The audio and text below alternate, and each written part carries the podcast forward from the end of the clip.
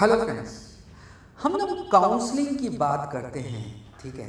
तो एक सबसे बड़ी गलती जो हम लोग करते हैं, वो ये करते हैं कि हम सिलेक्शन जो करते हैं, वो किसी बाहर के बंदे से इन्फ्लुएंस करके करते हैं, ना कि खुद का डिसीज़न करते हैं नंबर वन और नंबर टू हम अपनी खुशी के पैमाने, अपनी सक्सेस के पैमाने खुद नहीं बनाते, हम किसी और के सहारे छोड़ देते हैं।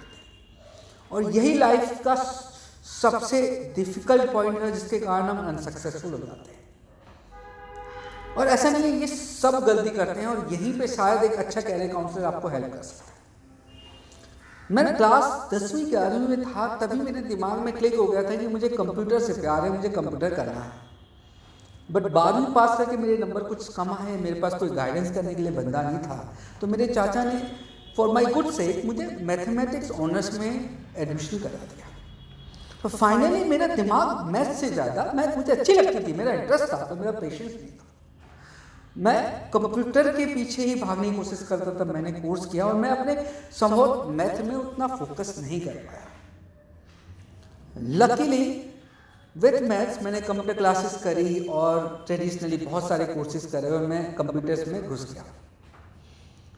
पर अगर उस समय कोई ऐसा काउंसलर होता जो मेरे को स्वॉट एनालिसिस करके, जो मेरे मन की बात निकाल के मेरे और मेरे फैमिली को एक पॉइंट पे ले आता तो शायद लाइफ में मैं ज़्यादा सक्सेसफुल होता।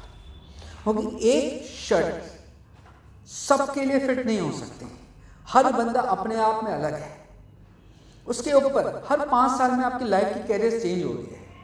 तो अगर आप कुछ ऐसे एरिया में जो आपके इंटरेस्ट पर पेशेंस नहीं है तो आप हर आप हर पाँच साल में अपने आप को रीएडजस्ट नहीं कर पाओगे शायद, और अपनी ज़िंदगी से हार जाओगे स्ट्रेस में आ जाओगे डीमोटिवेटेड होंगे। पर अपनी लाइफ में जो ये पहला डिसीज़न है कि आपको किस कैरियर में जाना है, वो अगर आपने सही से ले लिया ना अपनी ज़िंदगी में कभी पीछे नहीं हटोगे। क्यों? क्योंकि आप इसमें छत्तीस घंटे भी काम करोगे तो आपको बोर्डम फील नहीं होगी, आपको प्रेशर फील नहीं होगा। पर आप ऐसे एरिया में जहाँ आप इंटरेस्ट ही रखते हो, वहाँ आप चार घंटे, पाँच घंटा एक्स्ट्रा काम करने पर बोर हो जाओगे।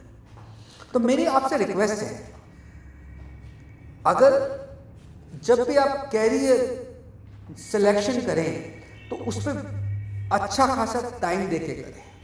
एक पूरा टाइम दे के अपने एटीट्यूड को देखो, अपनी पर्सनैलिटीज़ को देखो फ्यूचर कैरियर्स को देखो। उसके अलावा क्या आपको पसंद है, नहीं पसंद है इंटरेस्ट पेशेंस को देखो अलग अलग एरिया ट्राई करके देखो, और डिसीज़न लो। ये डिसीज़न कभी जल्दबाजी में मत लेना। पर अगर एक बार आपने डिसीज़न ले लिया, इसको कभी चेंज मत करो। आपको एक छोटी सी स्टोरी सुनाता हूँ उसके ऊपर। एक बंदा था और उस बंदे ने ये देखा कि मुझे खेती के लिए पानी नहीं मिलता। तो उसने बोला, चलो मैं कुआ खोलूँगा। वो उस अपने खेत में एक गद्दा बनाता, उसको खोदता जाता। और 10 या 20 फुट खोदने बाद डीमोटिवेट हो जाता और दूसरे दूसरे साइड करना स्टार्ट कर देता, क्योंकि उसको ऐसा लगता कि यहाँ से पानी निकलेगा यहाँ से पानी निकलेगा। उसने पाँच एफर्ट्स कर दिए और ऑलमोस्ट हंड्रेड फुट का उसने एफर्ट डाल दिया। पर फिर भी वो सक्सेस नहीं हुआ। आप जानते हैं कि वो फेल क्यों हुआ? वो फेल इसलिए हुआ क्योंकि उसने अपने कैरियर को उस गद्दे को पे फोकस तब तक नहीं किया जहाँ तक सक्सेस नहीं मिला। और जिस पॉइंट पे वो फेल छोड़ के गया ना, उस पॉइंट पे अगर थोड़ा सा और एफर्ट करता तो शायद उसी में सक्सेस हो जाता इसी तरह लाइफ और कैरियर भी रिलेवेंट रहती है। कोई भी कैरियर जो आप सेलेक्ट कर दो एक बार, उससे इंसान को कभी पीछे नहीं हटना चाहिए। उस दो साल, तीन साल, पाँच साल के बाद वो ज़रूर सक्सेस होगा। और जब सक्सेस और फार्मूला भी यही कहता है कि इनिशियली आप कुछ भी करेंगे, आपको समय ज़्यादा लगेगा, क्योंकि आप बेसिक सीख रहे हैं।